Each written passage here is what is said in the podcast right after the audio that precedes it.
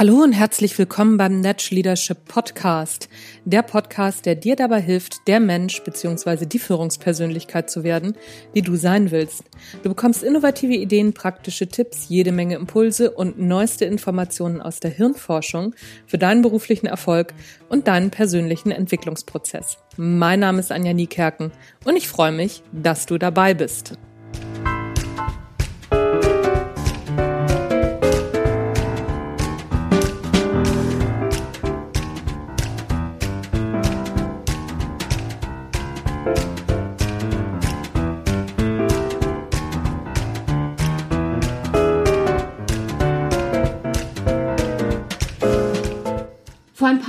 Habe ich mal einen Vortrag mit den Worten begonnen: I am Daenerys Stormborn of House Targaryen, of the blood of old Valyria.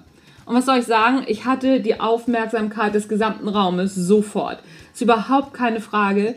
Game of Thrones zieht so viele Menschen in seinen Bann, das ist echt der Hit. Was die Serie mit Führung zu tun hat und was Führungskräfte aus dieser Serie lernen können, darüber gibt es jetzt ein Buch. Ich bin fast ausgerastet, als ich das gesehen habe. Und zwar heißt das Buch Leadership by Game of Thrones. Und es freut mich heute, dass die Autoren Mark Hübner-Weinhold und Manfred Klapproth über die Strategien, Erfolgsmuster und Fehlentscheidungen der wichtigsten Charaktere in puncto Leadership mit mir sprechen. Ich freue mich wie verrückt. Herzlich willkommen, Herr Hübner-Weinhold und Herr Klapproth im Natural Leadership Podcast. Vielen Dank, dass Sie dabei sind. Ich ähm, habe ja schon so ein bisschen was über Ihr Buch erzählt. Wie kommt man da drauf, ein Buch für Führungskräfte anhand von Game of Thrones zu schreiben? Sind Sie die totalen Hardcore-Fans? Wie kommt man dazu? Ja, erstmal Hodor. Äh, ja, inzwischen sind wir, sind wir Hardcore-Fans, denn wir haben das Buch ähm, natürlich so vorbereitet, dass wir die Serie also mindestens dreimal gesehen haben, manche Szenen wahrscheinlich ein Dutzend Mal. Mhm. Wir können etliche Dialoge mitsprechen. ähm, aber in dem Sinne, in dem Sinne, dass wir Hardcore-Fans sind, dass wir jetzt äh, Devotionalien sammeln, Figuren, Becher, Schwerter, was es da alles gibt, Autogramme der Stars, das sind wir nicht. Mhm. Es gibt Leute, die fahren an die Drehorte und lassen da Fotos machen in Malta oder Kroatien, äh, in Irland, Island und lassen sich so exakt in der Position ablichten wie die Helden im Film. Das tun wir nicht. Aber wir sagen ganz klar, die Serie ist unserer Überzeugung nach, und glauben Sie uns, wir haben viel gesehen, äh, das Beste, was je für das Fernsehen produziert wurde. Oder wir haben gesprochen, seit Ewigkeiten ein Buch zu schreiben, ähm, führen wie im Kino. Ja. Ähm, das war die Grundidee und äh, ja, das hat uns so zehn Jahre begleitet. Wir haben jetzt gerade noch alte Excel-Listen gefunden. Äh, und, äh, aber es ist nie zustande gekommen, weil wir auch beide sehr beschäftigt waren. Und 2018 beim Grillen kam dann die Idee, komm, wir fokussieren unsere Idee, äh, führen wir im Kino mal auf Game of Thrones, weil äh, die äh, Serie hatte mittlerweile über ähm, ja, sechs Staffeln, äh, eine super Entwicklung vieler, vieler Personen, die dort mitspielen und die ja im Prinzip alle Führungskräfte sind. Und haben wir mhm. gesagt, komm, wir fokussieren das mal auf Game of Thrones und äh, dann ging es am, am, Ende auch schon los. Das war die Lösung, endlich das Buch zu schreiben, das wir seit Ewigkeiten schreiben wollten. Mhm. Und ja, im Prinzip war der, war der Ausschlag dann, wenn ich es so sagen darf, ja, klar. Äh, wir haben tatsächlich einen kleinen Testballon gefahren. Ähm, anderthalb Tage Seminar an der Nordakademie in Emshorn und äh, es war sofort ausgebucht mit langer Warteliste. Die Studierenden sind natürlich zum Teil echte Nerds mhm.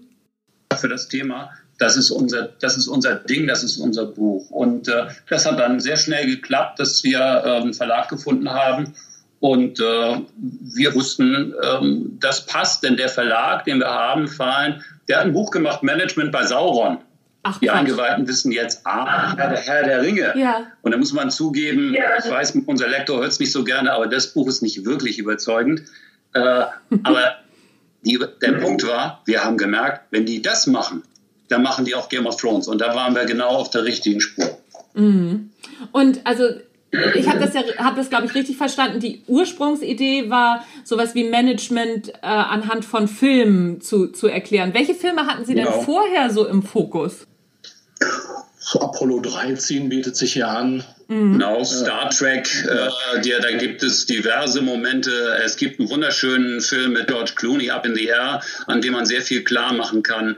Wir hatten uns äh, Sachen angeschaut, diese beiden Filme ähm, auf der Flucht und auf der Jagd mhm. ähm, mit, mit Tommy Lee Jones. Da gibt es sehr viele Führungsmomente. Es war querbeet. Und das Problem ist, sie kriegen dann aber kein äh, homogenes Publikum dafür. Es sind sehr heterogene Szenen. Man könnte sogar vermutlich Führungsszenen finden äh, in diversen äh, Komödien oder in Romanzen, die es gibt äh, das war uns irgendwie, es faserte so aus und deshalb äh, waren wir sehr froh, dass wir dann diesen Zugriff gefunden haben, sagen, nein, mit dieser Serie erreichen wir das. Ah, okay, ja, das klingt, äh, ja, klingt logisch. Muss man die Serie gesehen haben, um ihr Buch zu verstehen?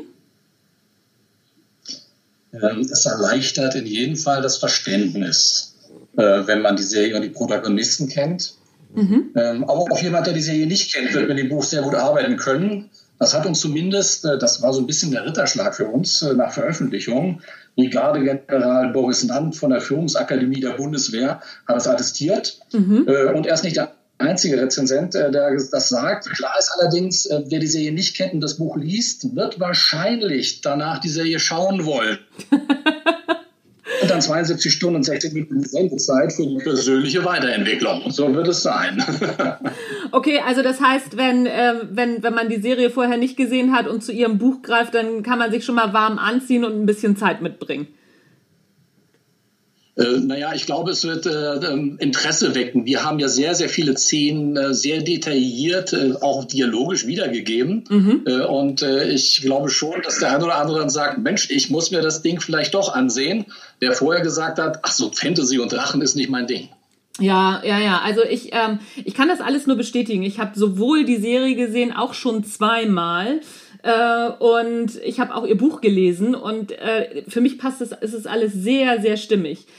Gibt es die ideale Führungsfigur in, ja, sehr gerne. Ähm, das ist auf jeden Fall ein sehr lesenswertes Buch, sonst hätte ich ja auch gar nicht gefragt, ob äh, wir mal miteinander sprechen können. Gibt es ähm, die ideale Führungsfigur in der Serie? Und wenn nicht, wer käme dieser idealen Führungsfigur am nächsten? Die perfekte oder die ideale Führungsfigur gibt es nicht. Die gibt es nicht im wirklichen Leben und die gibt es auch nicht in der Serie. Mhm. Wenn wir aber darüber sprechen, wer die wirksamste Führungskraft hier ist, und das ist für uns ja immer der Titel, wie wirksam ist Führung. Es geht gar nicht mhm. so sehr darum, erfolgreich zu sein, sondern eher wirksam zu sein. Mhm. Und die wirksamste Führungskraft für uns ist Manke Reider, der König nördlich der Mauer. Mhm. Oder König jenseits der Mauer. Mhm. Ähm, warum? Weil wir haben ja 14 Elemente von Führung definiert, von äh, Vision bis zu äh, Konfliktfähigkeit. Und er ist derjenige, der alle 14 Elemente von Führung, die wir im Buch beschreiben, tatsächlich vereint. Er hat eine, eine klare Vision, er will sein Volk retten, er vereint 90 zerstrittene Stämme, er übernimmt Verantwortung, er hat verbindliche Werte, er kommuniziert klar, der mhm. Mann ist kompetent, der ist konsequent, der ist konfliktfähig, der ist flexibel. Ähm, man muss ganz klar sagen, diese Wildlinge oder das freie Volk nördlich der Mauer, die knien nicht vor dem König, die knien auch nicht vor Manke Reider, mhm. aber sie nennen ihn trotzdem König. Mhm. Das ist der Vertrauensmacht. Ja. Und äh, der einzige Wermutstropfen ja. aus unserer Sicht an der Stelle ist, ja, der gute Manke Reider, toll dargestellt von Syrian Heinz, äh, bekommt einfach zu wenig Sendezeit äh, in der Serie. Wir hätten uns wirklich mehr gewünscht, auch ganz egoistisch mit Blick auf dieses Thema Führung, von ihm mehr zu sehen, weil der ist brillant als Führungskraft. Ja, was, was glauben Sie, ähm, warum die Serie ja das, das nicht so nicht so ausspielt, diese brillante Führungskraft? Naja, ich denke, es gibt keine ideale oder perfekte Führungskraft mhm. äh, in der realen Welt und auch nicht bei Game of Thrones. Und das ist auch gut so. Mhm. Äh, weil ähm, manche nähern sich dem zwar sozusagen dem Ideal, äh, aber es hat auch immer wieder erst damit zu tun, äh, niemand passt perfekt in jede Organisation, äh, jedes Team und in jede Situation. Wirksame Führung ist immer nur die bestmögliche Annäherung an das, was gerade erforderlich ist. Und auch deshalb gehören Fehler immer dazu. Äh, weil eben nicht jeder oder jeder in allen Situationen ideal agieren kann. Und somit ist Geo, äh, Game of Thrones sehr realistisch, äh, weil es uns vor Augen führt, erstens, dass Führung ein ständiger Lernprozess ist, mhm. dass Führungskräfte Fehler machen und scheitern, ja. dass reine Werteorientierung wie bei Ned Stark nicht zum Erfolg führt und dass jede erfolgreiche Führungskraft immer in Gefahr ist, dem Machtparadox zum Opfer zu fallen, wie auch Daenerys, unsere Drachenmutter. Mhm. Ja, ja, stimmt. Natürlich, das so was wir ergänzen kann. Ähm, schönes Beispiel, was wir ja auch erwähnen, ist äh, Jürgen Klopp, der äh, Fußballtrainer, ja. weil das ist jemand, der wirklich, ich sage es mal drastisch, wie Arsch auf einmal zu Liverpool passt. Ja. Und ähm, der hat wirklich eine ideale Passung. Ähm, das hat bei Dortmund schon sehr gut geklappt, das hat bei Liverpool. Also stellen Sie sich Jürgen Klopp mal beim FC Bayern vor. Ähm, es würde nicht funktionieren, weil diese Passung einfach nicht da ist. Das ja. heißt, wir glauben, dass eine Führungskraft ähm, kann in einem bestimmten Kontext hervorragend agieren, erfolgreich sein, wirksam sein. Aber im gleichen Unternehmen könnte diese Führungskraft vielleicht in einer anderen Abteilung schlechter funktionieren oder nicht so gut funktionieren, weil der Kontext sich plötzlich verändert. Und in einem anderen Unternehmen hat diese Führungskraft ganz große Probleme, weil sie nicht passt. Und das kann man sehr schön eben an dem Beispiel von Fußballtrainern deutlich machen, die in manchen Kontexten hervorragend äh, agieren und wirklich erfolgreich sind. Und dann kommt jemand woanders hin und es funktioniert nicht. Mhm. Ja, Fußball ist, ist da, glaube ich, ein wirklich sehr, sehr gutes Beispiel. Ich habe gerade die Dokumentation über Toni Kroos gesehen, wo äh, der ja in Bayern auch nicht mhm. so zum Zug kam und jetzt in ähm, in Madrid der Führungsspieler zum, zu dem Führungsspieler überhaupt geworden ist. Das, äh, wahrscheinlich ist es eine ähnliche Konstellation. Es hat was mit Entwicklung zu tun, es hat was mit äh, natürlich äh, äh, unterschiedlichen Teamsituationen zu tun und mhm. Äh, äh, da spielen so viele Dinge mit rein. Ja. Äh, wenn wir wieder ins Buch zurückgehen, wenn wir einfach mal Ned Stark anschauen, der war für Winterfell die perfekte Führungskraft. Ja. Aber sozusagen die Einladung in Königsmund den König zu unterstützen, äh, hat in die Katastrophe geführt. Weil er war damit völlig überfordert. Das Umfeld und alles muss stimmen, damit es am Ende funktioniert und auch die eigene Entwicklung muss natürlich mitkommen. Ja, klar. Also das zeigt ja auch, dass Führung eine nicht nur von der einen Person abhängt, sondern wirklich ein ganz komplexes Thema ist, also auch vom Umfeld mit abhängig ist. In Ihrem Buch beschreiben Sie so Kernelemente wirksamer Führung, hatten Sie eben auch schon angesprochen, ja. 14 Stück sind ja. das. Erzählen Sie mal, welche das sind und warum haben Sie diese 14 Stück gewählt? Naja, wir haben äh, ja im Vorweg auch in den letzten Jahren, äh, auch aufgrund unserer ähm, Arbeit, äh, sehr, sehr viele Führungsbücher gelesen. Äh, und in der Vorbereitung des Buches haben wir auch mal sozusagen die Inhalte übereinander gelegt. Mhm. Äh, und äh, verbunden mit der eigenen Erfahrung, die wir gemacht haben, ja, sind wir dann im Prinzip so komprimiert auf diese 14 gekommen, die wir ja zu im Prinzip sieben Duos oder sieben Säulen, wie wir gesagt haben, zusammengefügt haben an der Stelle. Mhm. Und wenn man oben beginnt, ähm, ist es natürlich das Thema Vision und Ziele. Ja. Wir glauben im Übrigen nicht, dass jedes Unternehmen mit einer Vision starten muss. Äh, ich glaube auch Bill Gates, als er in der Garage begann, äh, hat er noch keine Idee, äh, welche Vision Microsoft am Ende des Tages mal haben würde. Mhm. Die entwickelt sich häufig auf dem Weg, aber er hatte Ziele, er hatte Pläne und er hat Maßnahmen ergriffen, die am Ende zu ja, dieser super Erfolgsstory Story geführt haben. Deswegen Vision und Ziele, vielleicht im ersten Schritt sogar Ziele und dann die Vision, die sich daraus entwickelt, sind wichtig. Insbesondere die Vision, weil es ja darum geht, was tun wir für andere. Mhm. Das ist ja das Grundprinzip jeder Vision. Äh, was tun wir eigentlich? Denn der Kunde fragt immer, äh, was bringt das mir? Mhm. Äh, deswegen ist das ein ganz wichtiger Punkt. Mhm. Zweiter, zweiter Aspekt äh, ist das Duo Werte und Vertrauen. Ja da kann man wirklich sagen, dieser alte Slogan der Deutschen Bank, Vertrauen ist der Anfang von allem, passt zwar vielleicht nicht immer zur Deutschen Bank, aber äh, sozusagen Vertrauen ist genau das Thema, was häufig in Führungssituationen fehlt. Und wenn das Vertrauen nicht da ist, dann wird Führung niemals äh, funktionieren können. Also in Krisensituationen kann das mal autoritär funktionieren, eine kurze Zeit, aber eben auch nur, wenn ich dieser Führungskraft vertraue. Also selbst in Extremsituationen wie im Krieg ähm, muss man sagen, ohne Vertrauen folgt keiner dem Anführer. Und Werte ist natürlich äh, ja ein, ein hoch äh, oder ein gehyptes Thema, was in ähm, ne, Leitbildern festgehalten wird und so weiter. Aber hier sehen wir auch ein Beispiel von, von Ned Stark wiederum, jemand, der sehr wertegetrieben ist äh, und letztlich daran scheitert.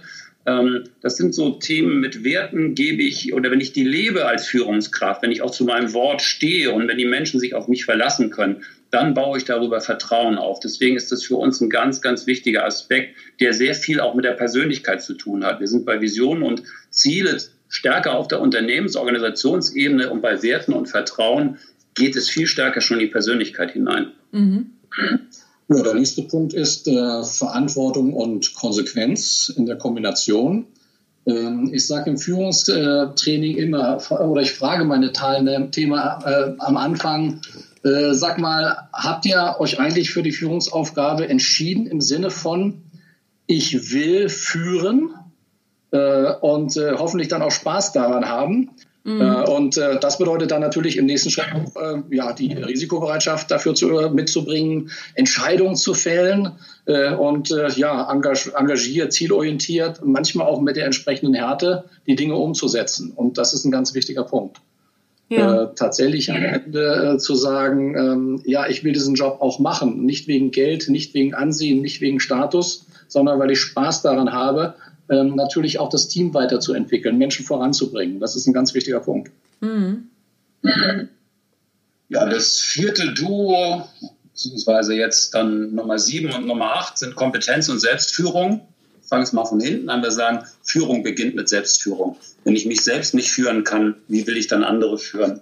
Das ist also ein ganz wichtiger Punkt. Das ist die Frage, ähm, Manfred hat es gerade angesprochen, natürlich einmal will ich führen, das, darüber muss man sich im Klaren sein, will ich die Verantwortung für andere übernehmen, aber dann kommt die Kompetenzfrage, die da heißt, kann ich führen? Und die muss ich mir natürlich erstmal selbst stellen aber die sollten mir natürlich gegebenenfalls auch diejenigen stellen, die mich entweder einstellen als Führungskraft oder befördern in eine Führungskraftposition, ob ich diese Kompetenz dafür überhaupt habe. Und ähm, dazu gehört auch, Stichwort Selbstführung eben, der Entwicklungsprozess, eine wirksame Führungskraft zu sein, der ist niemals beendet, sondern äh, es heißt, dieses permanente, ja, es ist KVP, kontinuierlicher Verbesserungsprozess, das, was in der Industrie gilt, gilt letztlich für jeden für jede Führungskraft, aber künftig äh, mit den Anforderungen einer digitalen Gesellschaft für jeden Mitarbeiter und jede Mitarbeiterin. Am Ende geht es natürlich auch, wenn wir nochmal ähm, auf Kompetenz schauen. Ähm, ich muss nicht alles im Detail verstehen, was meine Mitarbeiter machen, aber ich sollte schon einen gewissen Überblick haben. Äh, das ist hilfreich. Je weiter ich nach oben komme, desto uninteressanter wird das vielleicht. Daenerys ist hier so ein schönes Beispiel, die ja tatsächlich aus dem Nichts als äh, junges Mädchen kommt und äh, über die Zeit ähm, ja immer kompetenter wird, äh, immer mehr lernt, auch durch Fehler. Mhm. Und auf diese Art und Weise natürlich auch ähm, eine wunderbare Selbstführung hat, sich selbst voranzubringen und weiterzutreiben. Über das Ende können wir nachher nochmal reden. okay. Genau, der nächste, der nächste Punkt, der dann kommt, ist Zusammenarbeit und Weiterentwicklung. Jetzt gehen wir so langsam auf die Arbeitsebene. Mhm. Nämlich hier, hier geht es am Ende darum, äh, ja, mit Respekt, Vertrauen, äh, ja, nicht, jetzt nicht sich, sondern den Mitarbeiter weiterzuentwickeln und voranzubringen, um auf diese Art und Weise eben äh, Synergien zu heben und natürlich auch Teams zusammenzubringen, die am Ende miteinander arbeiten und äh, ja, hier auch erfolgreiche Ergebnisse bringen. Mhm. Schönes äh, Beispiel dafür. Es gibt so eine wunderbare Schlüsselszene, ähm, wo der alte Bär, der Lordkommandant der Nachtwache Jerome Mormont äh, sich John Schnee greift, als der mal wieder ähm, nicht an sich halten konnte und seine Meinung geäußert hat. Dann greift er in sich und äh, sagt ihm, du willst führen, dann lerne gefälligst zu folgen. So, das klingt erstmal sehr bärbeißig in der Situation, aber was dahinter steckt, ist, der Mann hat sich John Schnee ausgesucht als persönlichen Kämmerer oder als Steward, wie es im Englischen heißt, und das macht er deshalb, weil er ihn entwickeln kann. Denn John Schnee hat eigentlich ganz andere Kompetenzen. Er selbst hat sich ja gesehen als Kämpfer, als Grenzer, als Schwertkämpfer an der Stelle.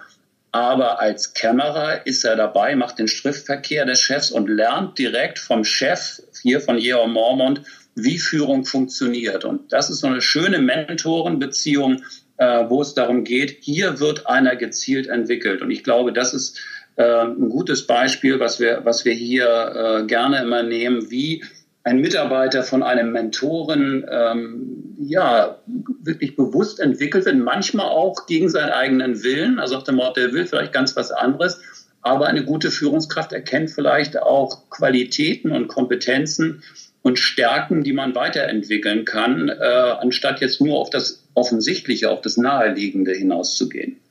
Mhm. Und äh, die, die härteste Ausbildung, die wir in diesem Buch haben, ist die von Aria. Mhm. Äh, das ist ja nun tatsächlich eine, äh, ja, ähm, beginnt vielleicht noch als Trainierausbildung, aber wird äh, am Ende fast eine Ausbildung ja wirklich zu einer Spezialistin der ganz besonderen Art. Äh, und äh, ja, hat auf dem Weg dorthin unterschiedliche Lehrer, äh, die, sie, die sie weiterbringen. Und das kann man jetzt natürlich sagen, okay, das ist ziemlich gnadenlos, was dort stattfindet. Ähm, aber am Ende ist sie es, die sozusagen das größte Ergebnis von allen erreicht, denn sie tötet den Nachtkönig. Mhm. Und ohne ihre Ausbildung wäre das nicht möglich gewesen. Das heißt, äh, sozusagen ein Leben lang äh, diszipliniert arbeiten, um am Ende wirklich äh, zur absoluten Spezialistin zu werden, um die Beste sozusagen im Fach. Und das ist das, was wir auch in der Wirtschaft brauchen. Einfach Leute, die ja sozusagen auch mit einer gewissen Aufopferung ähm, permanent dabei sind, sich besser zu werden, um am Ende auch erfolgreich zu sein. Es gibt vielleicht noch ein Aspekt, Stichwort hier Diversität bei, äh, bei der zu, bei Zusammenarbeit und Entwicklung. Wir nehmen äh, Samuel Charlie, also den so übergewichtigen Freund von John. Mhm. Ähm, der ist natürlich als, als Grenzer, als Kämpfer völlig untauglich und das gibt er auch offen zu. Ähm, und das, was John an der Stelle auszeichnet, und jetzt übernimmt er wiederum die Mentorenrolle, die er selber erlebt hat von Jerome Mormont, übernimmt er jetzt für seinen Freund Sam und erkennt, dass der viel hilfreicher ist, wenn er eben dort äh, ja in die Schreibstube geht, wenn er Schriftverkehr macht, wenn er sich um organisatorische, administrative Dinge kümmert. Und das ist etwas, was belächelt wird von den alten Campen der Nachtwache, ne, die das schon immer so gemacht haben, die die verstehen einfach nicht, warum jemand, der nicht kämpfen kann, der weichlich scheint, der, der dick ist, warum der jetzt als äh, bei der Nachtwache aufgenommen werden soll in dieser Abteilung. Das ist so ein ausgegrenzter. Und äh, das, was John auszeichnet, ist, er macht sich für ihn stark. Und wir müssen tatsächlich sagen, über die Serie, wenn man es verfolgt, Sam bringt überlebenswichtige Kompetenzen in das Team hinein. Und ich glaube, das ist auch eine schöne Analogie, wenn man mal schaut, welche Kompetenzen brauche ich eigentlich äh, noch im Team, die ich nicht habe? Weil meistens werden ja Leute eingestellt, die so ähnlich sind wie das, was ich im Team schon habe. Aber es mhm. geht jetzt hier ganz bewusst um eine Führungskräfteauswahl mit Blick auf Diversität. Was kann uns denn noch unterstützen? Und nicht das Schmidt-Sucht-Schmidtchen-Syndrom. Mhm. Ähm, das ist, dass eine Führungskraft A sucht halt jemanden, der so ähnlich ist wie er, aber ein bisschen schlechter, damit die Person ihm nicht gefährlich wird. Und äh, hier geht es mal einen anderen Weg. Ähm, er sucht sich jetzt in dem Sinne keinen, der kompetenter ist im Schwertkampf oder in anderen Dingen, aber er sucht sich jemanden, der ganz andere Kompetenzen hat, die das Team äh, unterstützen können auf einer ganz anderen wichtigen Ebene. Mhm. Das, das hier sind wir jetzt mal wirklich beim Kernmoment von Führung. Es geht um äh, die Weiterentwicklung des einzelnen Mitarbeiters äh, und um die Organisation der Zusammenarbeit, um am Ende gemeinsam erfolgreich zu sein. Das ist die zusammenfassende Ebene an der Stelle. Ja, und äh, dann sind wir auch schon bei den nächsten Punkten, nämlich äh, Kommunikation und Klarheit. Äh, jetzt geht es darum, ähm, deutlich zu machen, dass Führungsarbeit permanente Kommunikation ist. Es geht mhm. darum, eine Feedback-Kultur zu entwickeln, Regelgespräche aufzubauen, wie vielleicht auch die äh, Gespräche im kleinen Rat, äh, dem Ganzen so ein bisschen näher kommen, äh, wobei manchmal sie weit entfernt von dem sind, was sie idealerweise sein sollten. Ähm, es geht hier um Mentoring, es geht um Coaching, es geht um Teambesprechungen, äh, also die klassische kommunikative Arbeit der Führungskraft im Alltag.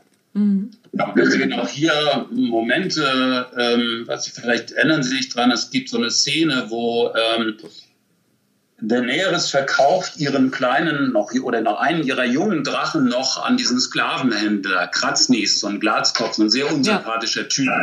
Und ähm, die beiden äh, alten Berater und auch Mentoren von Daenerys, nämlich Jora Mormont und Baristan Selmy, die sind dagegen und versuchen sie in Gegenwart von diesem Kratznis davon abzuhalten. Und äh, sie setzt sich durch und dann gehen die weg.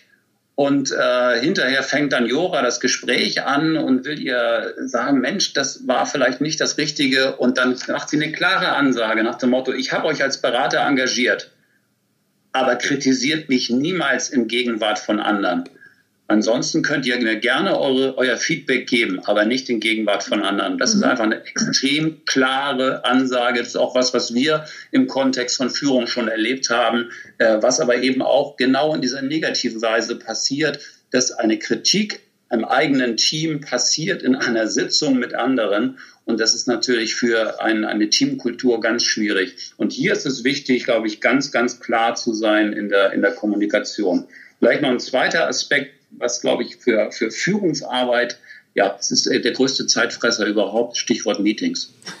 ja, das, äh, ich meine, das, das, kennen Sie sicherlich aus vielen anderen Kontexten, auch Gesprächen, äh, wo sich jeder immer fragt, boah, warum muss ich jetzt in das Meeting? Und die sind nicht vorbereitet und ganz häufig äh, gibt es überhaupt keine Klarheit darüber. Es gibt keine vernünftige Agenda oder die Agenda wurde nicht gelesen und, und, und. Und wir erleben hier in einigen Szenen, sicherlich nicht so ausgefeilt wie im Business, aber über, überleben hier gerade bei Daenerys, wie sie, ähm, wie sie zuhört, wie die Leute eine klare Ansage machen, kurze Berichte machen und wie sie dann zusammenfasst und Entscheidungen trifft oder nochmal reflektiert, auch mit Einzelnen im Gespräch. Mhm. Und das ist eine sehr, ähm, ja, wir nehmen da eine sehr professionelle Team- und äh, Meetingkultur wahr. Also sie macht vieles richtig. Auch das muss man an der Stelle sagen. Sie ist eine tolle Führungskraft. Ähm, können wir vielleicht nochmal drüber reden, warum am Ende äh, Daenerys dann leider äh, krachen scheitert in der Serie. Und sicherlich, na, im Buch wissen wir es nicht, so weit ist er ja noch nicht, der gute George R. R. Martin, aber äh, in der Serie scheitert sie halt. Mhm. Vielleicht an der Stelle auch nochmal auch wieder auf John zurückzukommen. Äh, Johns stirbt ja zwischendurch mal, um dann wieder wegzuwerden. Aber warum stirbt er? Äh, weil er Entscheidungen getroffen hat, ohne seine Männer mitzunehmen. Ja. Äh, weil er nicht kommuniziert hat, äh, weil er sie nicht motiviert hat, äh, weil er sie nicht überzeugt hat. Und das ist das Drama vieler Führungskräfte. Es werden Entscheidungen getroffen, es werden Dinge schon angeleiert, es geht schon in die Umsetzung, ohne dass die Mitarbeiter überhaupt eine Idee haben, wohin es gehen soll. Und das führt dann manchmal eben zu Widerspruch oder in dem Fall zur Revolte wir sind hier dann wirklich in einem Klassiker von äh, gescheiterten Change-Prozessen. Und genau das erleben wir mit John und der Nachtwache. Ja. Äh, die, die, Führungskraft hat eine Idee, hat eine Vision in dem Fall. Was, was passiert? John will äh, die Wildlinge, das freie Volk, jenseits durchlassen, um mit ihnen gemeinsam gegen diese Bedrohung durch den Nachtkönig und die weißen Wanderer zu kämpfen. So, ähm, das ist seine Idee, aber er zieht es eigentlich alleine durch. Und das Problem ist, er hat jetzt eine sehr konservative Organisation. Wir sagen, Zufälligkeiten mit bestehenden äh, mittelständischen Unternehmen sind vielleicht zufällig oder auch mit Konzernstrukturen.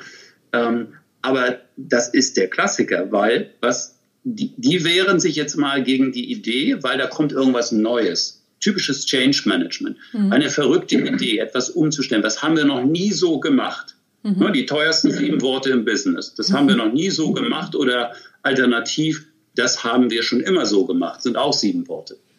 Und genau das ist das, was Alisa Thorn, dieser ähm, sozusagen Obergrenzer dort äh, verkörpert äh, und auch die anderen mit dem Ergebnis, John nimmt sie nicht mit, er kann sie nicht überzeugen, weil er nicht kommuniziert, weil er seine Pläne nicht frühzeitig klar macht. Er versucht Fakten zu schaffen, geht seinen eigenen Weg. Das machen ganz viele Führungskräfte übrigens falsch.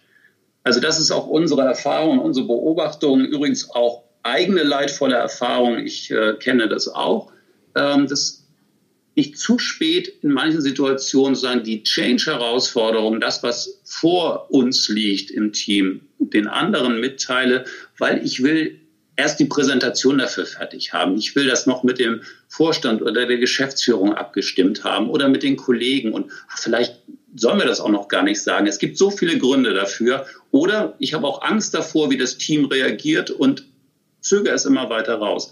So, was passiert im Ergebnis? Man sagen jetzt sehr radikal. John wird dann von den Widerständlern gegen dieses Change-Projekt, äh, nämlich der Nachtwache von Alisa Fon und Co., äh, erstochen mhm. oder abgesetzt, nicht akzeptiert, ausgegrenzt und äh, so wie es im Alltag vielen Führungskräften passiert, wenn sie ihre Mitarbeiter nicht abholen können.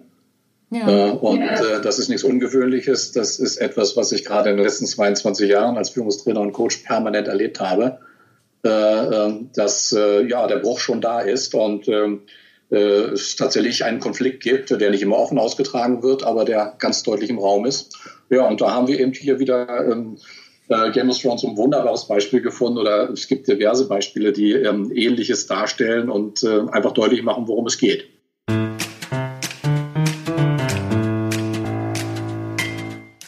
So, das war der erste Teil des Interviews mit den beiden Autoren von Leadership by Game of Thrones. Wir springen gleich in den zweiten Teil.